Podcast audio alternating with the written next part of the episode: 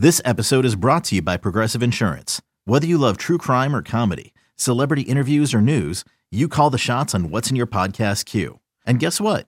Now you can call them on your auto insurance too with the Name Your Price tool from Progressive. It works just the way it sounds. You tell Progressive how much you want to pay for car insurance, and they'll show you coverage options that fit your budget. Get your quote today at Progressive.com to join the over 28 million drivers who trust Progressive. Progressive Casualty Insurance Company and Affiliates. Price and coverage match limited by state law. What's going to happen tonight? What's going to happen? We're going to whoop their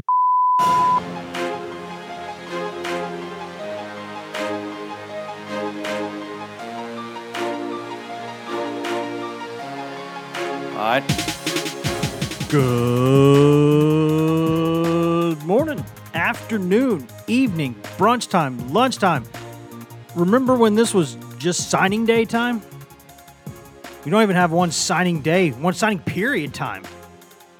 This is getting too confusing for some of us time.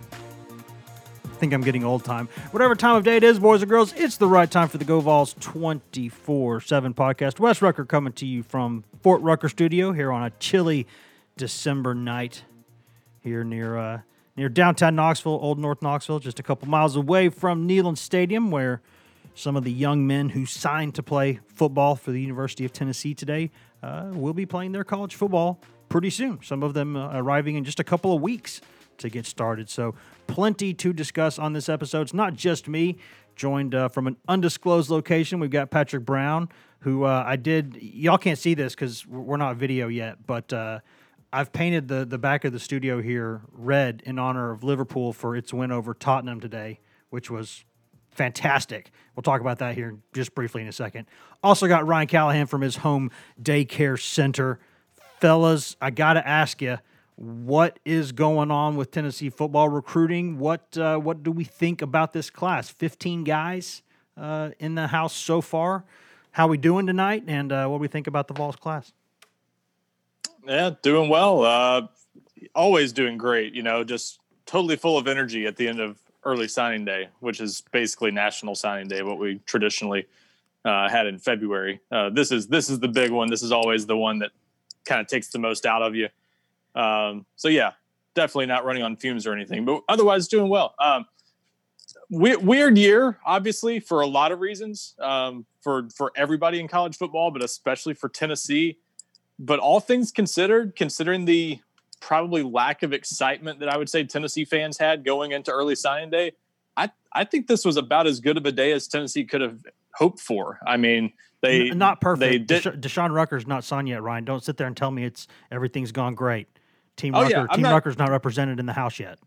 Not saying it's perfect, because as of this moment, as of this recording, Dylan Brooks, one of the highest ranked players in Tennessee's class, has yet to sign. And that's not the end of the world, but yes, it is a concern until he actually locks in his signature, obviously. So that's something that didn't go perfectly for Tennessee so far. I think there's still some optimism he will sign at some point during the early signing period, but that's definitely not a given.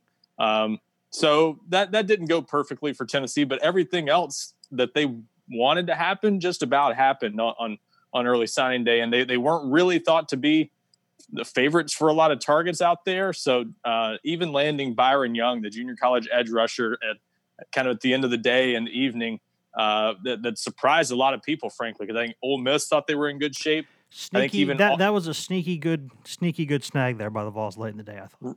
Really nice. Ole Miss and Auburn in particular thought they were in good shape there. Florida State was the other contender, but Auburn was the team that looked like the favorite for a while. You would have thought, because he was planning to buy some time for himself and maybe announce on his mom's birthday next week, December 23rd, decide not to do that and just go ahead and sign with Tennessee. But it would have made sense for him to wait and see what Auburn did with their search. But Tennessee convinced him to go ahead and sign.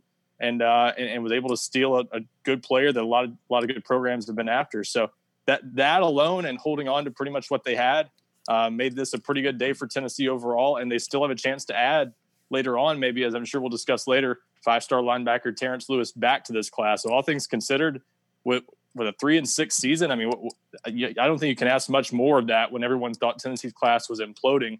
a week or two ago. It's obviously not been, and they've kind of held things together pretty well. Pat, how you doing tonight, buddy? Hadn't heard from you yet. I'm good, Wes, and you know, I think this class is maybe not just from a macro view. I don't think it's as good necessarily as the previous two that Tennessee has signed with this coaching staff, but I don't think it's. I mean, it's not a Butch Jones 2017 or 2016 class. I don't think. I mean, if you're just looking at the, you know, if you're a numbers guy, let's look at the average rating right now. It's an 89.41. If you get Terrence Lewis, that's probably going to go up, and if you some of these guys that haven't signed yet done it up in the class, it's going to probably even go up even more. So, last year they were at an 89.91. So, just from a numbers standpoint, I don't know. I think some of the negatives about this class and some of the, it's falling apart and all that stuff, was maybe a little bit overblown.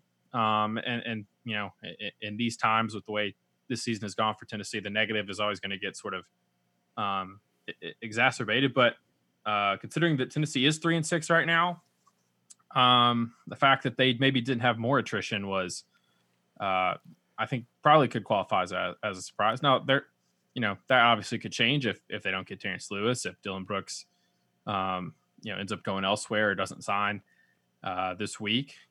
So there's still some things that obviously could change. And, Ryan made a good point. This is pretty much National Signing Day now. This day, I think we should all call it December Signing Day because that just sounds cooler. But it's important to remember that this is just the start, right? I mean, Tennessee's only signed 15 guys. Their class isn't complete yet, so they still are maybe waiting on some other signees, some guys that have been committed that haven't signed yet. They may leave themselves some space at the end of this class if they want to. Add another high school player or two between now and February, because that's the other half of this signing day. Obviously, the transfer portal, I think, is going to be a big part of recruiting from now on, too. So I think Tennessee, and Ryan, you've mentioned this a lot, some of the decisions they've made with some of these players that haven't ended up in the class, it's about flexibility, and you want to leave yourself some flexibility, and I think Tennessee has done that with some of the decisions they made. But I think they've got some decent players in this class now. Like I said, I don't think it's as good necessarily as either of the last two. But all things considered, I think it could be a better class than maybe a lot of people have assumed. Yeah, I've got a few thoughts on this, and one of them is I was teasing about this at the beginning of the show, but I think it's important to note this. You know, for those of us who have been around this for a while, I mean, certainly some people have been, college football fans for decades and decades. You know, it used to be like signing day, we could sit there and tell you, these are the guys who signed with Tennessee. Now, we don't know when they get there, are they going to live up to the hype? Are a couple of the guys, what kind of off seasons are they going to have? There were a lot of things that we didn't know, but we still knew some stuff. Now, it's like we can't even tell you that we don't know enough about these guys yet because we don't know all of these guys yet. It's a completely different world. I mean, Tennessee's class is most of it in the house right now. Yeah. But I mean, maybe potentially a third of it or more or somewhere around there could still be up in the air. We don't really know. And so I think that's the first thing is that everybody wants us to sit here and grade this class. And you can't really do that yet because, well, obviously they've never practiced, let alone played in a game. But also, we don't know who they are. So that's the first thing that's really important to note. The second thing is so much of this, just like anything else in life, it depends on which lens you view something through. That to me is what it can depend on. Because if you're looking at this situation and saying, hey, guys, Tennessee's class – it was ranked number 2 earlier in the cycle. Now Tennessee's gone 3-6. It had been 2-6 until last week. Now it's fallen. It's barely in the top 15 now. A couple of those guys haven't even signed yet. The thing's falling apart. That's one way to look at it. The other way to look at it is how many football programs out there in the country could have the past 12 or 13 years that Tennessee has had be 3-6 right now and still have a top 15 signing class. There aren't that many of those. So if you're one of those people who thinks the sky's falling, Tennessee will never again be good, this has just been a pile of suck and it will be in perpetuity, this should be more this should be another example of why that's not the case. I mean, Tennessee can go out there and get guys. You know, you just got to develop them and coach them up and do the right things. But I think, guys, my point is this. There's a lot we don't know, but also this thing might not be that bad. This class might not be that bad. And I'm not just saying that because if I thought it sucked, I would tell you I think it sucks. I don't think that's the case. I really don't. No, I don't either. I think what Patrick said is probably the best way to put it. It's not quite at the same level as the last two classes Tennessee signed, and that's probably to be expected this year, frankly. I think it's probably a letdown to a lot of fans who remember this class being ranked number 2 in the country back in May. But as we said at the time, it's not gonna a lot stay of that there. It was not going to stay there. It never was going to. And a lot of that was because of the numbers. Tennessee just had more commitments than any other team in the country at that time. And so that's obviously going to give you a much better chance of being ranked that high. That was a class that we thought projected as maybe a top 10 class. And if they had held it all together, continued to upgrade at some spots, it could have been a top 10 class if things had continued on that path. But I think that's where the season came into play. Normally you would take a class like that. You'd have a normal year of evaluations. You would have decide on some guys, you know, in that class, maybe by seeing them at your camps or seeing them play early in the season that, hey, we're not maybe as high on them as we once were. And you would part ways with some, you would win some battles this fall, and you would gradually improve your class. Tennessee's season made that more difficult. Obviously they didn't land guys like Tyrion Ingram Dawkins, the guy they led for earlier this year. They didn't land Nylon Green down the stretch. So not winning those battles limited the upside for this class, but still top to bottom, it's pretty good. And it's obviously in the top 15 right now. I think it has a chance to stay roughly in that range. You know, as we've talked about, I think you're going to see a couple, 3, maybe fall off at some point among the current guys who are still listed as commitments that are not signed yet. And then you could see Tennessee still add a couple more by signing day in February. And obviously Terrence Lewis still being the big fish out there for now that could really change things that could offset any losses they might have along the way. So they've got a chance to stay about there. And again, this is a class that might not even get to 25. I would say probably won't get to 25 because it's about flexibility and leaving yourselves room for some transfers. We're definitely going to talk about that later because I think that's something that we really need to discuss in the second segment is that, you know, that's a big reason why this thing's going to be smaller is because that might be a need for Tennessee right now. Well, and let's keep this in perspective too, because a class, especially this year, you don't have to have a great 27-man class of high school players to develop for the long haul or whatever it is you're thinking. You don't have to load up this year for a couple of reasons. And Jeremy Pruitt sort of outlined this in his early signing day press conference too. One, you've got a bunch of seniors potentially coming back. Maybe not all of them, maybe not even 2/3 of them, but you're going to have a good number of seniors coming back for a second senior year. That's going to put your numbers at a pretty healthy place next year, no matter what. So even if you end up short of 25 this year, it's not the end of the world. You'll be okay. To me, giving yourself flexibility in the future, if you come up short this year, that means you could back count a guy or two next year and sign more in your next class. So you can always make up for a smaller signing class. 2, this is all really about next year. I mean, you don't want to say you're sacrificing the long term for the short term, but let's face it, you kind of are. Yeah, maybe. You kind of are. Now, if you go win more than next year, then you're not because your profile's right back up there and you're fine. But you're also making up for some deficiencies in this roster by making some short-term fixes potentially. So you've got a team that's pretty solid across the board. Where if you really make a few upgrades in the transfer market, you've greatly improved your team, and that's going to greatly improve your program in the long run. So this is really about kind of patching up this roster for next year. And to me, that's why you don't necessarily look at this class the same way, I think, for those two reasons as you would in a normal year. You just need to fix this up for next year. You've added some nice high school players already. Now just get the best players you can get to finish out this class. And if you don't load up on numbers, you don't reach 25, that's not the end of the world. Yeah, I think it has. I think it has to be considered too, just the circumstances of this year. I mean, this has been, This has been the furthest thing from a normal year in a lot of respects, but really from a recruiting aspect. I mean, there's been no in-person recruiting since March. I mean, Caden Salter was like the last guy that Tennessee had on his campus, right? Yes. And he was there like the day they were like, all right, no more. So, you know, good Tennessee had Tennessee had a few visitors that day, but two of them were Caden Salter and Hudson Wolf. So those were well-timed visits until Hudson Wolf ended up decommitting, but worked out pretty well otherwise. But, you know, we've seen through, you know, two full cycles with the staff how much they trust their own evaluations and how much they put an emphasis on seeing guys, whether it's, you know, during the spring evaluation periods, watching them practice or run track or play basketball, or whether it's getting them on campus in camps.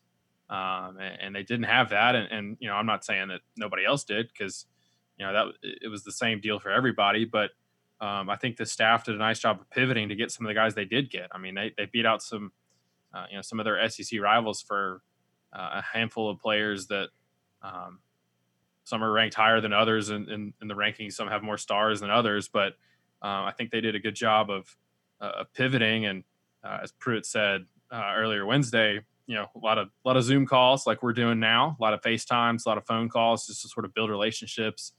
And that's how you had to do it.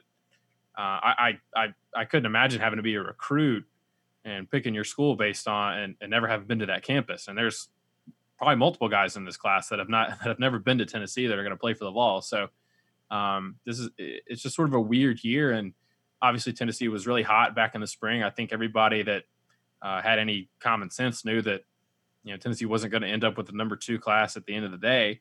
And honestly, Tennessee probably takes a hit from, you know, not being able to get players to campus to, you know, show the facilities that they have and to show the game day atmosphere that they have. And, you know, I think Tennessee missed that. And so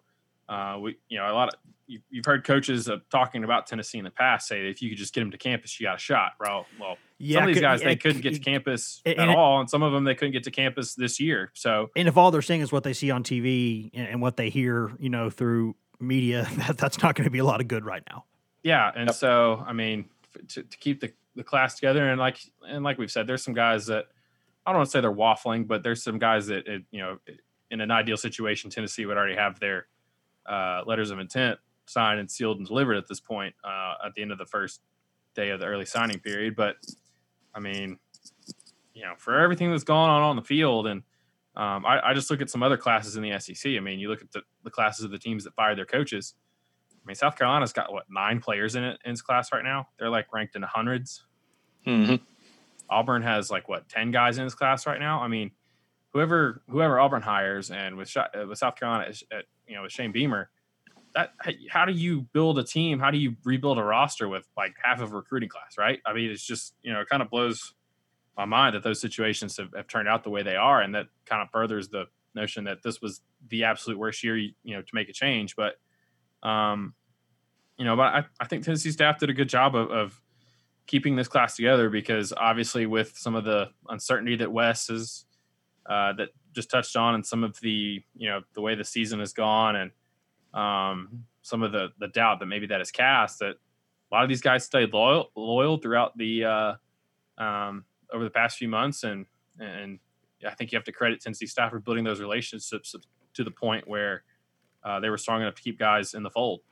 And one other thought on that, Jeremy Pruitt had a good point about that, that, you know, we don't think of it this way because they're missing out on in-person contact. But he said in his press conference that he feels like he knows a lot of the players in this class and their families about as well as he's ever known recruits that he's dealt with, because of how much they've talked this year. Now, one reason for that is the NCAA lifted restrictions on phone calls this year to offset the inability to host visitors. So that opened things up a little bit more for those conversations to be a little less limited. And you can always find ways to get guys on the phone, but it's been easier this year.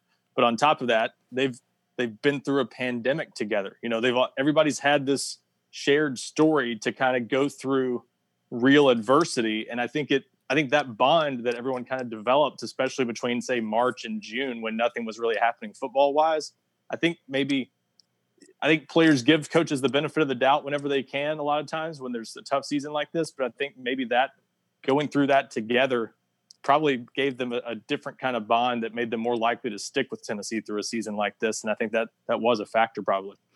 I think we also need to remember a couple other things here before we go to break. And again, I want to make sure that I'm not sitting here trying to say that that everything is great right now, because I think we all know that's not the case. I mean, Tennessee, you know, there are questions swirling around about Pruitt, and the season's not gone the way anybody wanted it to or expected it to, and that's not a good thing. No one's gonna, if anyone tries to tell you otherwise, they're full of it. But you look at some of the other programs behind them in recruiting rankings. I mean, Wisconsin's behind them, Texas is behind them. You know, I mean, Penn State's behind them. There's some pretty solid programs that are also still, if you develop these guys, you'll be okay. I mean, there are a couple of classes, and Ryan, feel free to tell me if I'm wrong here. It's almost like Alabama and Ohio State are almost kind of on their own planet this season in some ways. You just look at it, and I know Georgia, LSU, Clemson all had good classes. Oregon's done a terrific job for a program out west. They're doing awesome things in recruiting. Oklahoma's had a good year. But it just looks to me like there's a couple people almost kind of playing their own sport right now, and then you got everybody else. And I don't think this Tennessee class is that bad. Now, it's just that it was ranked number 2 earlier in the cycle, and for as much positive energy as that gave Tennessee at the time, you kind of knew it wasn't going to finish in the top 3 or 4. You just, you know, it's just kind of, will this be a top 10 class, you know? And maybe it still will be, doubtful, but, you know, who knows? I think we got to be careful here of falling for this trap of saying everything was, you know, so great a couple months ago, and it's just so terrible now. I don't think that's the case at all. I think that class was solid then. It's maybe looking a little less solid now, but it could be okay. I mean, am I overgeneralizing there, Ryan? Am I oversimplifying it? No, I don't think so. Now I would say this. I don't know. I think every Jeremy Pruitt class toward the bottom has some players that give it some upside, because he does have a tendency to make some good evaluations sometimes on some lower rated players. I look at Amari McNeil, one of the final additions to this class a little more than a week ago, as maybe a possible example of that. I really like his film and think, you know, whether he plays defense or offense, he's just a big bodied guy, 6'4", 280, who's going to help you somewhere. I think that's a nice pickup in that situation. So, there guys like that still give this class some upside, but to me, this, maybe the depth of this class is not going to offer quite as high of a ceiling in some cases as his last two classes have, where I think they've had some pretty good players in the middle and in the bottom 2/3 of his classes. Yeah, and we still don't know. We still don't know about the last class in some ways, because their development's going to need a little more time for obvious reasons. Right. Well, and again, we're talking about 2/3 of a class or less right now anyway, because we've only got 15 players to judge it from. But just based on what we think they're going to have at the end of the early signing period, which could be, you know, maybe 19 or 20 guys, that's kind of what I'm going by right now. And I would say, though, this class is going to be defined by what they get out of the 5 or 6 core players that are essentially going to be the faces of this class when it's all said and done, assuming they hold on to Dylan Brooks. You know, Caden Salter, obviously. What do you get out of I think the tight end position is important in this class. Do Miles Campbell and Trinity Bell and anybody else address that position? They badly need help there. They can't afford to go a couple classes striking out there. Yep. If they get Terrence Lewis back, obviously that he and Aaron Willis are going to be important. Does that solidify the depth and make inside linebacker more of a strength for this team in the long run? And then on top of that, I think, does Tyon Evans make the immediate impact and turn into a potential star running back like I think he could be? So to me, those guys will, and maybe 1 or 2 others, will define this class much more so than the others will. But that you can still add some other nice players in this class. But to me, it's been that simple. We've seen, I think, Tennessee's 2019 class, you know, still the jury's out on it, but Wanye Morris, Darnell Wright, Quavaris Crouch, those were the reasons people liked that class. Obviously, Henry To'oto'o. To'oto'o has lived up to the hype. The rest of the guys still have some work to do. That's obviously not looking as promising now as people probably would have hoped 2 years ago. So to me, it's, do you get that fix at quarterback in Salter, and do those other guys give you the star power that this roster still is kind of missing? Pat, did you have a final thought before we go to break? Yeah, I was just – the things – real quick, the sort of the – couple things I like about this class are, I really like Caden Salter. I think he has a huge arm. His film really impressed me. And I think he is going to be an interesting addition to that quarterback room. Who else, you know, who else is going to be in that room by the time they get to the spring? We'll see. But I think he has the potential to be the real deal for what they want at quarterback. I do like the tight ends in this class. I think Miles Campbell's just looks like a really good football player, and Trinity Bell is sort of a size athleticism, you know, from that standpoint. I think he's really intriguing. The story that Pruitt told about him was really interesting on Wednesday when he said that his dad was the high school coach down there where Bell is from at Albertville, and he was in the seventh grade and apparently was already 6'4", which is insanity to me. But Pruitt's dad told him that this kid's either going to play in the NBA or the NFL, but I want you to, you know, put him on your radar already. So I think he's a good pickup. And I do like the running backs in this class. I don't know that Cody Brown and Jalen Wright are necessarily going to be stars or guys that get, you know, can go win you a game with 18 to 20 carries, but they could be, you know, nice complementary pieces to have in a backfield. And obviously I think Tyon Evans has a chance to be really, really good. So I like those things. And I like some of the, you know, I like William Parker. I think he's an intriguing addition. I wonder about the secondary a little bit. You know, do they get some more corners? Do they find a corner late? Do they go that route in the with the portal? Mm-hmm. And my question, and this may not be a big deal for next season if they get some of those seniors back on the defensive line, but they just need more difference makers up there. They need more difference makers on the defensive line and more difference makers as edge rushers.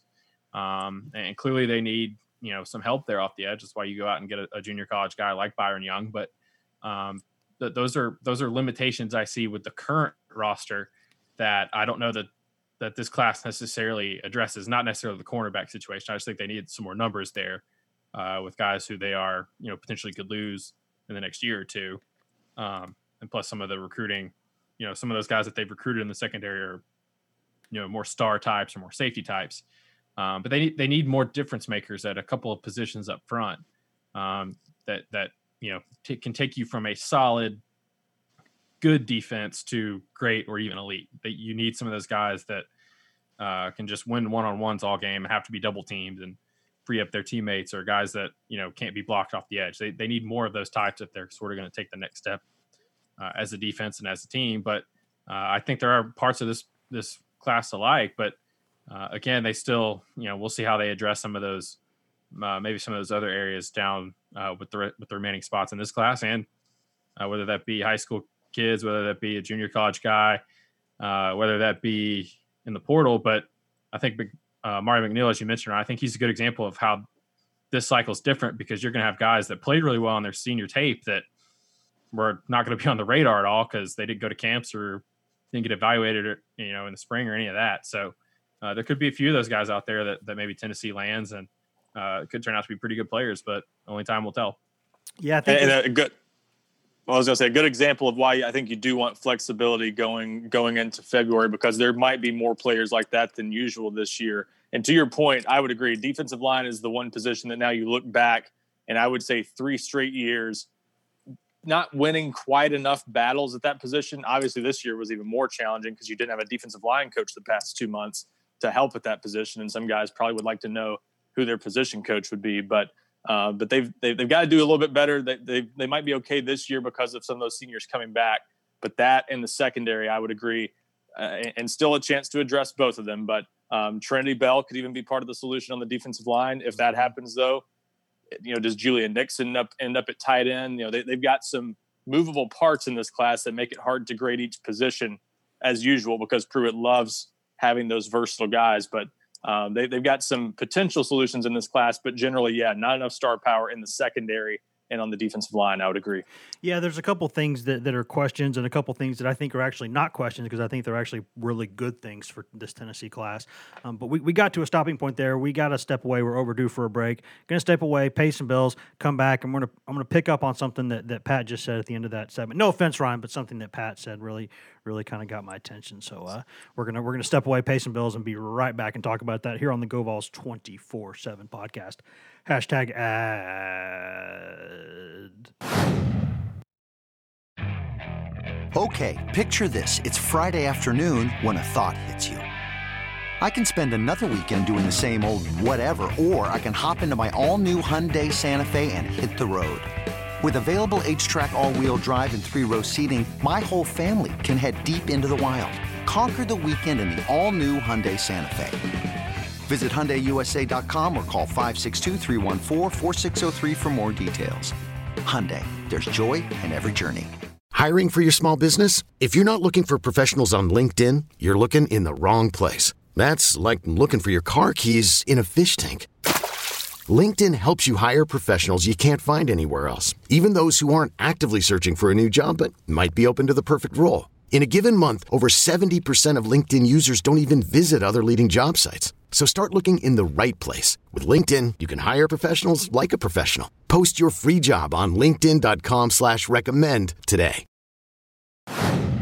Welcome back to the Go Vols 24/7 podcast, brought to you by whatever products, services, and in-house ads you just heard a moment ago during that commercial break. Wes Rucker coming to you from Fort Rucker Studio here on a Wednesday night. Ryan Callahan coming to you from his home daycare center. Patrick Brown coming to you from an undisclosed location. Talking Tennessee football, specifically Tennessee football recruiting here on the start of the early signing period. The Vols getting 15 signees and counting as of the times that we're recording this, which is right now about 9:15, 9:20 p.m. Eastern on a Wednesday night. So I guess in theory some things could change tonight, but more likely they'll be the next couple days where we'll see some things happening, and we'll discuss that here in the second segment. Also going to discuss some more pros and cons of this class, some strengths, some concerns, all sorts of other things. Before we do that, though, I'm just going to quickly remind you again, if y'all could please go in there, just take a minute out of your day. Just take a minute out of your day and hit the subscribe button on this podcast. Please rate and review this podcast, whether you're listening on Apple Podcasts, Spotify, iHeart, TuneIn, Stitcher.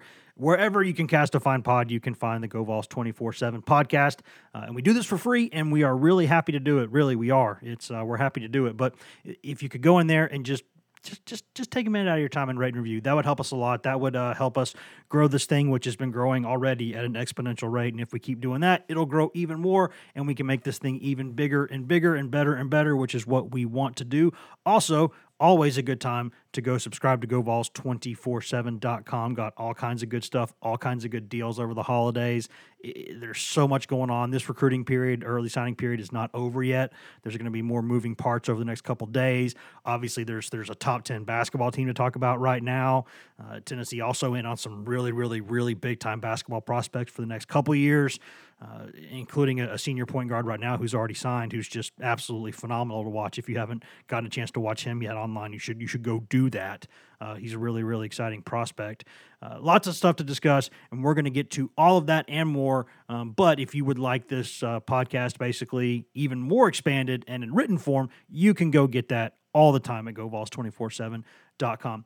Pat, you said something at the end of that first segment that really kind of got my attention, and it was you were talking about the quarterback situation. And, you know, if you get a good quarterback, you know, that's just an absolutely crucial thing that you have to do in every class.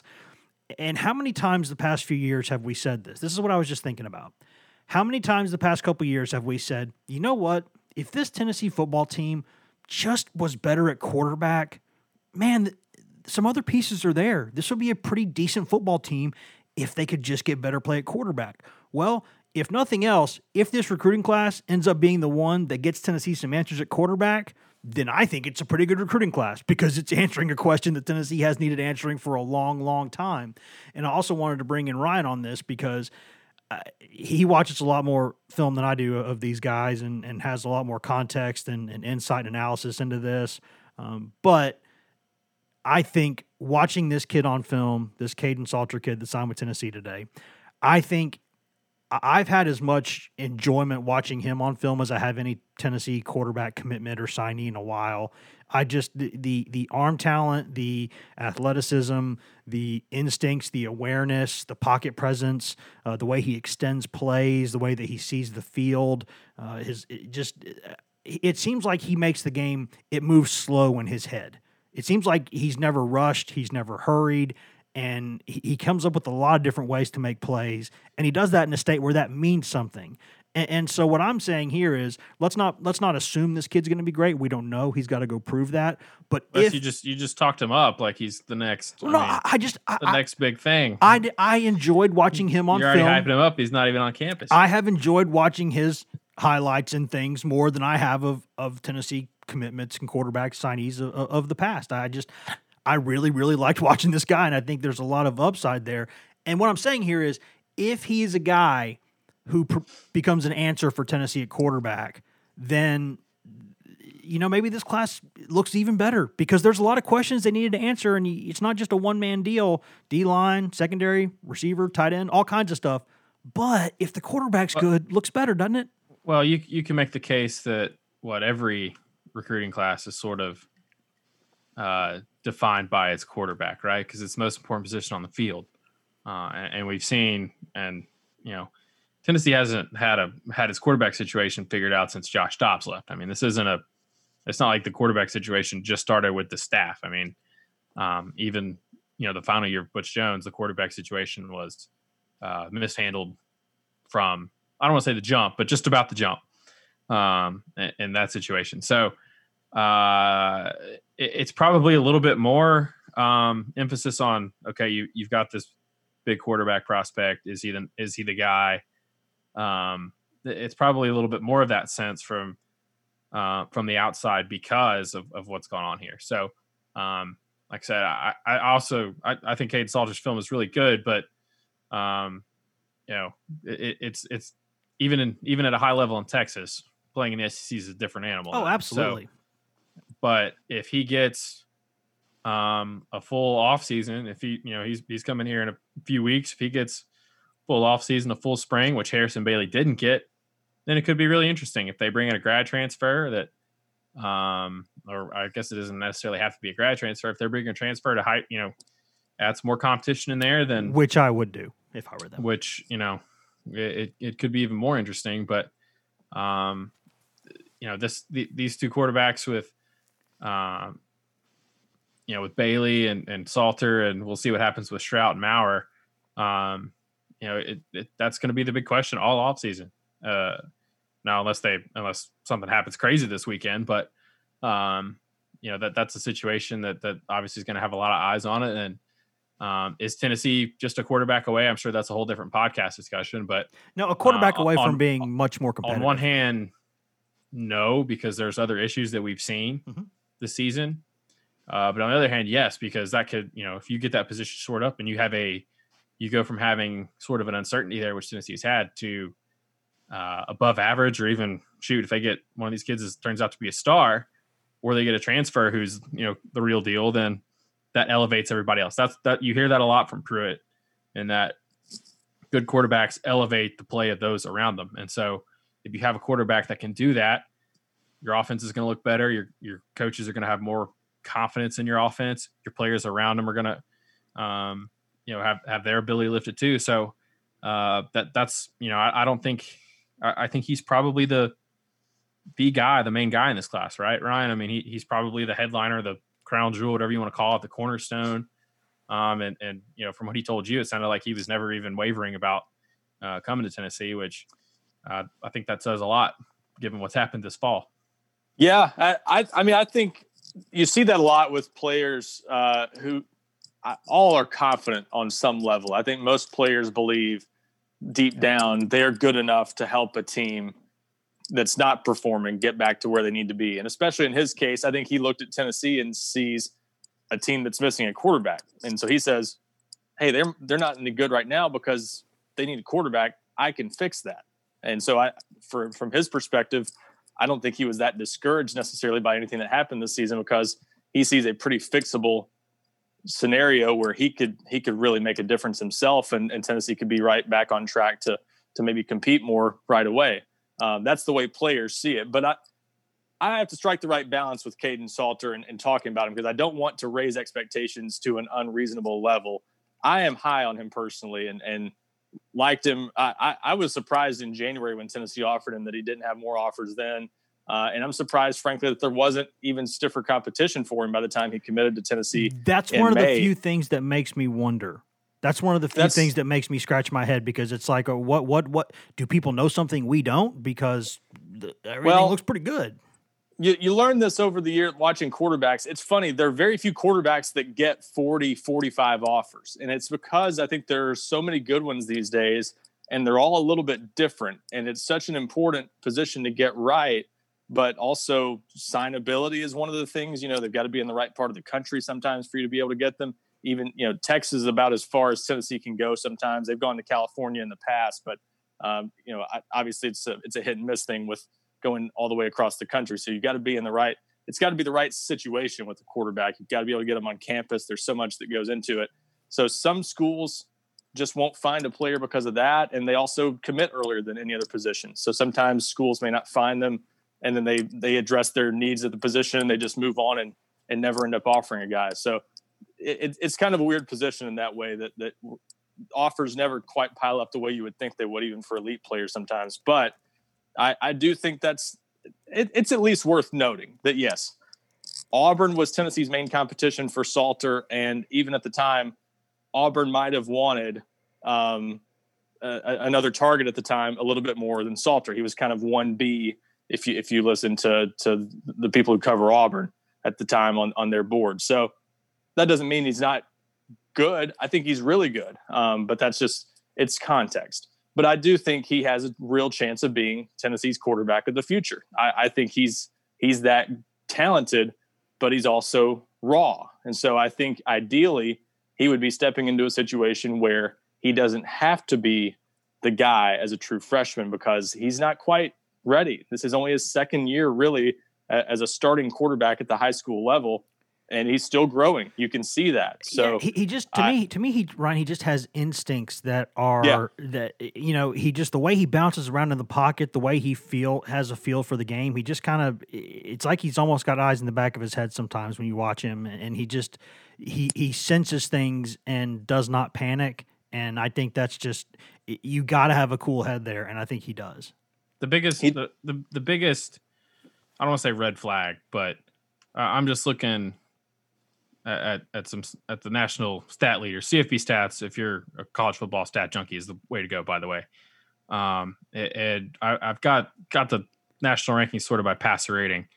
There are in the top 50. We'll start at 56 because that's where Connor Bazelak is. He's at Missouri, right? He's a redshirt freshman. There are 1, 2, 3, 4, 5, 6. There are 6 quarterbacks who are freshmen in the top 56 in passer rating. Only one of them is a true freshman. So all these other guys have been on campus for a year. That's and even a guy like Trevor Lawrence, right? He didn't start his first game, did he?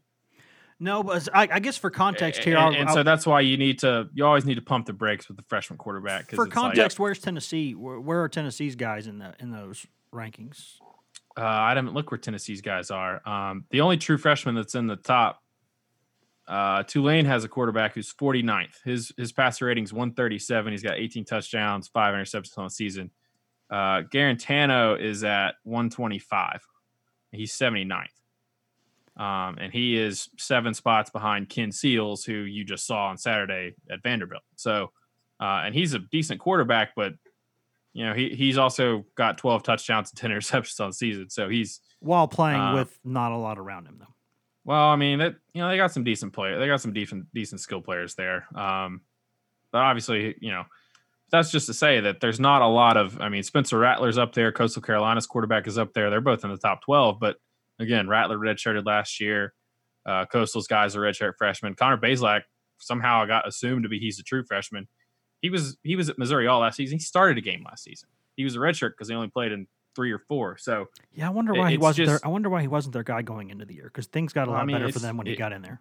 The point is that you always have to. You can get excited as much about Caden Salter as you want, and there's a lot of reasons to get excited, as we talked about. But you also have to sort of temper expectations, because remember, he's a freshman, right? Yeah, and I'm not. I should be clear about this. I'm not just talking about necessarily what the performance is on the field next season. I'm talking about the long-term sort of viewpoint of this class. You know, if Tennessee got this right at quarterback for the first time in a while, then you know, I think that will help. Now, you look at a guy like Tyon Evans, and that's a guy who you expect to come in immediately and make an impact, and if he doesn't, that's a disappointment. Am I wrong about that?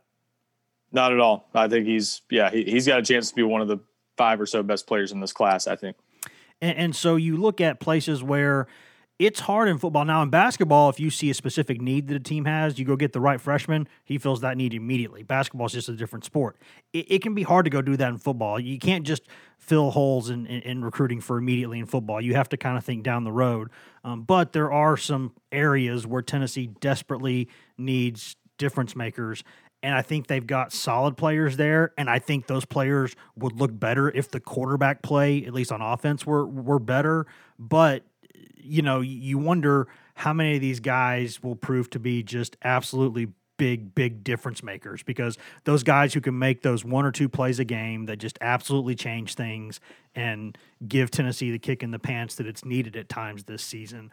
But, I mean, it's just important to know that, you know, maybe some of those guys are out there in this class and they just haven't committed or signed with Tennessee yet. I mean, I think that's what makes this, I don't want to say frustrating, because it's not frustrating. It's just different, because we used to go into this thing saying, you know, hey, this is who signed with Tennessee today.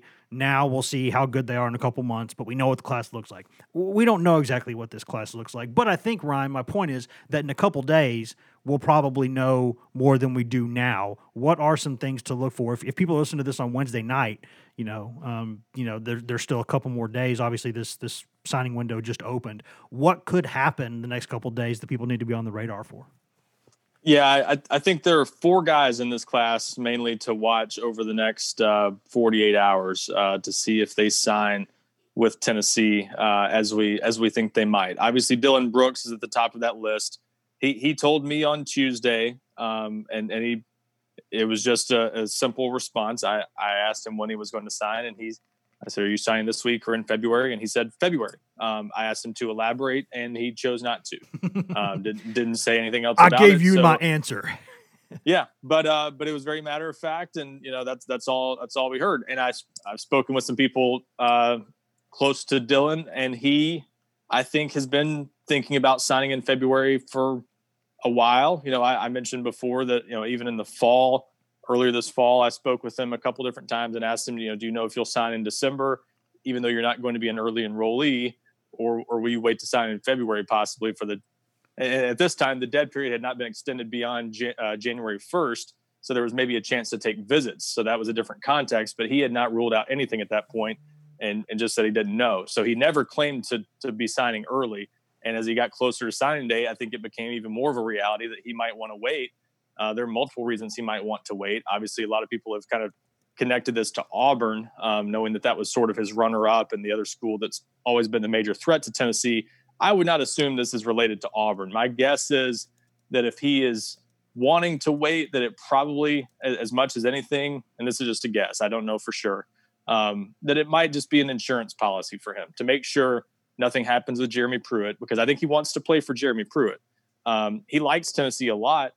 But I think you take away Jeremy Pruitt, and certainly he's got a lot fewer reasons to want to play at Tennessee. There does seem to be a pretty good connection there, and they, you know, same kind of small town Alabama folk.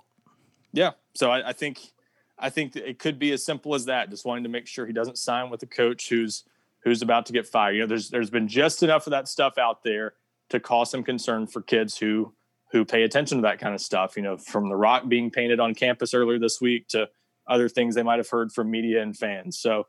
That stuff's out there, and it might just be giving him some insurance on that. But, you know, it could be wanting also just to see who Auburn's going to hire or see what else happens. You never know.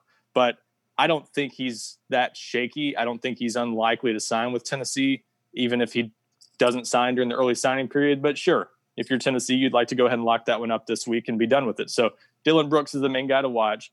And then beyond that, Kamen Marley, who we really thought would sign on Wednesday. As of this recording, he is not the four-star athlete from North Carolina, but he's a quiet guy. Nothing would surprise me with him. He's very well could sign this week. I just don't know exactly what the situation is there. The surprise of this group, and I know Wes will be eager to discuss this, is Deshaun Rucker. Hell yes. The defensive back from Tallahassee, Florida. He has not signed yet also, and his recruitment for the most part has been fairly quiet this fall. So unless another team has snuck in late and made things interesting, or whether, you know, something about Tennessee's situation has spooked him a little bit, or whether he's just not sure he wants to sign just yet. I don't have enough information there yet to know. The Rucker name's a lot to live up to around here. We know that. Yeah, it might be just the pressure, right? With me and with Jake, it's tough. So yeah, not really sure what the problem, if there is one, might be there. But he, speaking with his coach on Wednesday, he sounded like he wanted to buy some time to maybe think about when he wants to sign at least, and we'll hopefully know more in the next day or two about that. But I was told earlier Tennessee was still battling there to try to get him to sign early. So that's definitely not a situation, I don't think, where Tennessee's looking to move on from him at all. They like him quite a bit, but why wouldn't they? Yeah, not because of the last name. Moral of the story here is that Ruckers are unreliable and can't be counted on. I'm just kidding, Deshaun. We'll come through for you in the long run. Don't worry. But he's a fast guy that Tennessee envisions playing the star position. They obviously don't have a lot of defensive backs in this class. I don't think they're moving on from him. Ryan, am I wrong to say that losing Demarius McGee makes Rucker all that more important, even though they might not necessarily play the same position? Yeah, I would agree with that. I mean, you got a star nickel guy in last year's class too, and Danico Slaughter. So this would be the second straight class where you signed a star and maybe came up a little short. And they got Key Lawrence playing there too, although I don't know that that's necessarily his long-term spot. Yep. But so yeah, you could argue that Tennessee certainly has a much more glaring need long-term at corner. But yeah, and Rucker's athletic enough. I can't rule out that he could play corner too. But I think nickel and safety are the two positions they envision him being most likely to play. So it is more important because of that, though. You need some good defensive backs in this class, and he's probably the most proven out of that group. And then the fourth one that we think will sign this week, and I'm not expecting any drama here, this was not a surprise, is Isaac Washington, the defensive lineman from North Carolina. For whatever reason, his signing ceremony was scheduled for Friday afternoon at 3 o'clock. So just wants the spotlight. I don't know, man. Yeah, we've seen that sometimes in basketball, I know, like in the fall signing period or spring. Mm-hmm. It seems like there have been some guys who've waited a couple days to sign with Tennessee the last year or two. So it's a weird thing you see sometimes, but no concerns there. He's solid and planning to sign on Friday. Didn't Eric Gray sign on Thursday and Quavaris Crouch sign like Friday night 2 years ago? Yes, that is correct. And those were, now Gray had a final decision to announce, and so did Crouch. So those were maybe a little bit different. This is just a guy signing who's been committed for months and he's not looking to go anywhere else. So that's a little bit more unusual. But yeah, you do see sometimes that guys they want to have their signing ceremonies. And like Jalen Wright, it's funny that Jeremy Pruitt sort of unveiled during his press conference that Wright had signed because Tennessee had not previously announced that one at the time.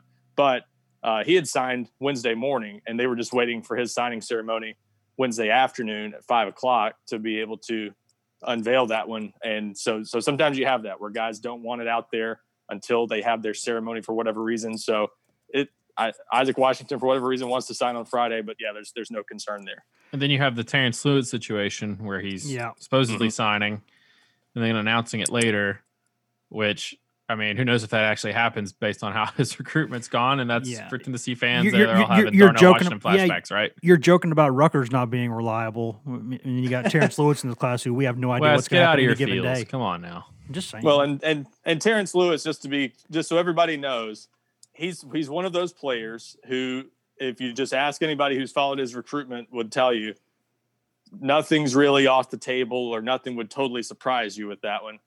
So he's the type of guy. Sounds like my kind of guy, Ryan. Yeah, you can't take anything for granted with him, and it's there could still be some drama. There could be, I don't know about trolling. I don't know if that's the right word. We've seen some guys do that in the past. Chris Bogle, who's at Florida, he liked to have fun with fans a couple years ago.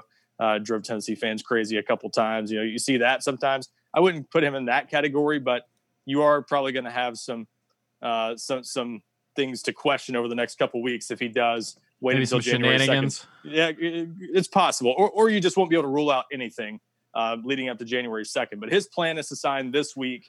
He said at one point December 19th, so that's Saturday. He can't sign Saturday, but he will sign sometime by Friday. He may have already signed and we don't know it. He may wait and sign to a Thursday or Friday, but he will sign this week, he says, because he's an early enrollee, and he'll announce his decision on national TV on January 2nd during the TV special that's airing in place of the All-American Bowl, which is canceled this year. So that's his plan. We won't know for sure for a couple weeks, but as you again, if you followed Darnell Washington's deal last year when Tennessee was involved and didn't get him, if you followed Jaden Hazelwood, who ended up at Oklahoma a couple years ago, there've been these situations before. We're seeing it more where guys sign early and don't announce until an all-star game. Usually by the time you get to that date, we've got a pretty good idea of where guys are going. It doesn't necessarily leak, but you'll probably be able to put two and two together. So I think we'll know roughly where Tennessee stands sooner rather than later. But January 2nd, we won't have an answer until then on Terrence Lewis. Last thing, Ryan, before we step out of here, anything in terms of you mentioned the four guys that we're going to be focusing on or looking at the closest the next couple of days. Is there anyone else out there? Are there any other kind of, I mean, obviously anything could happen, but are there any other guys out there that people need to pay attention to? Who's the big fish, Ryan? Who is it?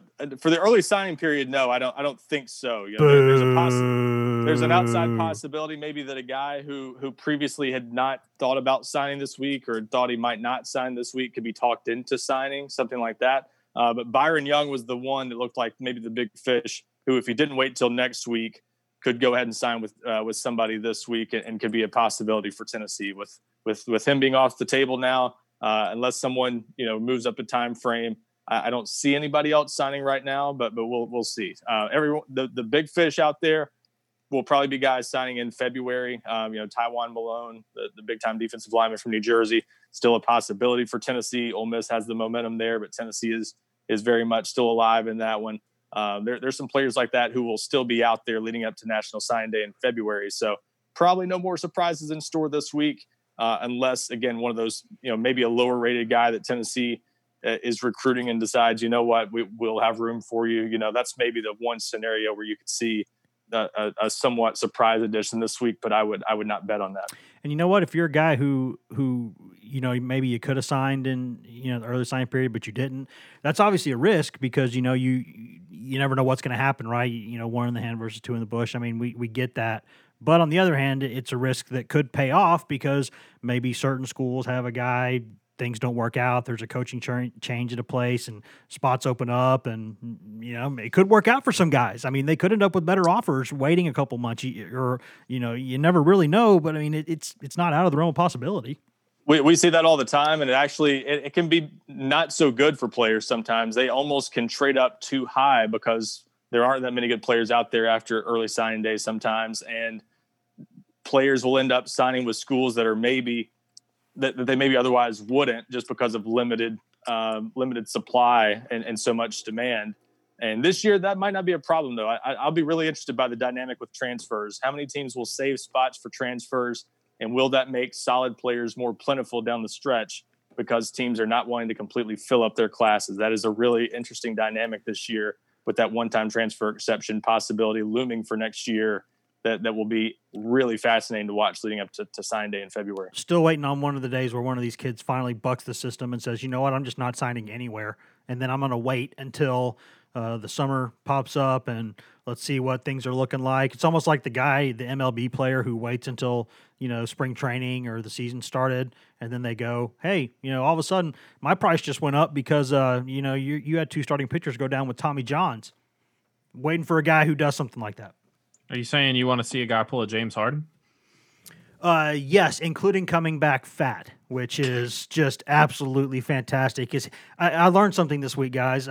James Harden and I had the exact same quarantine diet. I learned that, apparently. That's the whole thing, get back to Terrence Lewis, the whole thing with like signing and then not announcing it. But, Zach Evans did that last year too, right? He signed with Georgia like under dark of night and then... Right, Ryan? Yep, that's exactly right. He didn't end up wind up going to Georgia, and it was like during the whole spring. His recruitment went into March and stuff because he could just literally show up anywhere. Yeah, that ended up being total chaos. Yeah, I don't think Terrence Lewis is going down that road. Now Zach Evans, again, he was planned to be an early enrollee last year too, so I guess crazier things have happened. But yeah, Terrence Lewis plans to be on campus somewhere next month and plans to announce this January 2nd and be done. But yeah, Zach Evans, let's hope that was kind of a once in a decade kind of story, because that was everyone involved in covering that one was kind of ready for that to be over by the time March came around last year. Very last thing before we step out of here, Pat, I teased this at the beginning, but I did use the lights in here to make things red behind me to commemorate Liverpool's win over Tottenham Hotspur today in the world of European football. And I got to tell you, Pat, that made me pretty happy. Well, Les, I'm glad you could feel better about it.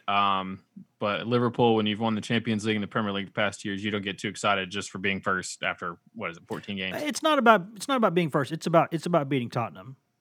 Yeah. What about how many times have you tweeted or texted to me Cheatingham dive spur? How many times have you texted that exact phrase to me? Well, I did text a friend of mine. The Liverpool fans have a song for the guy who scored the winning goal.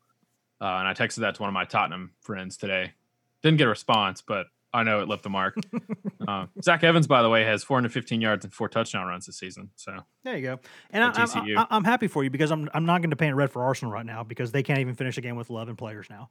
They're yeah. Your players are literally getting ejected from games like with regularity. I think like more than twice as many as any team in the league. So if you like bad boys, apparently now that's your team. But I'm just glad Ryan didn't turn the end of this podcast into a discussion about how D. Beckwith is the next Derrick Henry.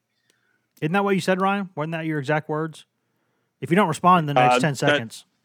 That is definitely not what I said. I mean, he's got the long hair, too. I mean, I think, Ryan, you've been on record saying this. That is one interesting thing about this running back class. That? Oh, my God. If Ryan won't say it, I will. I was in Nashville. I saw him. That could have been Derrick Henry running off left tackle on the end of the game. Ryan, did I get that right? Did you say 3 Heismans? Close to that. Yeah, if he wins the next 2 Heismans, he's already going to go pro. Yep. No, that is interesting.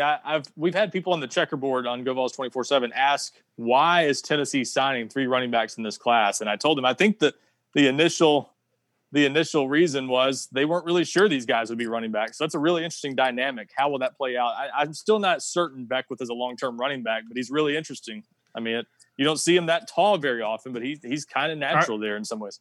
I would make him an amoeba on offense. I'd play him everywhere. Yeah, tight end. Hey, we see him up in the slot. Positionless fades to him in the end zone. If positionless basketball is a thing, positionless football can be a thing. Well, Pruitt said on Monday he likes him as a running back, and after the way he looked toting the rock against Vanderbilt, I mean, can you blame him? I mean, his high school film was pretty good too. See, I like Jabari Small, and I like what we've seen to Beckwith. I'm not sure on T. Hodge and Lenith Whitehead yet, and that's where I think they've got some.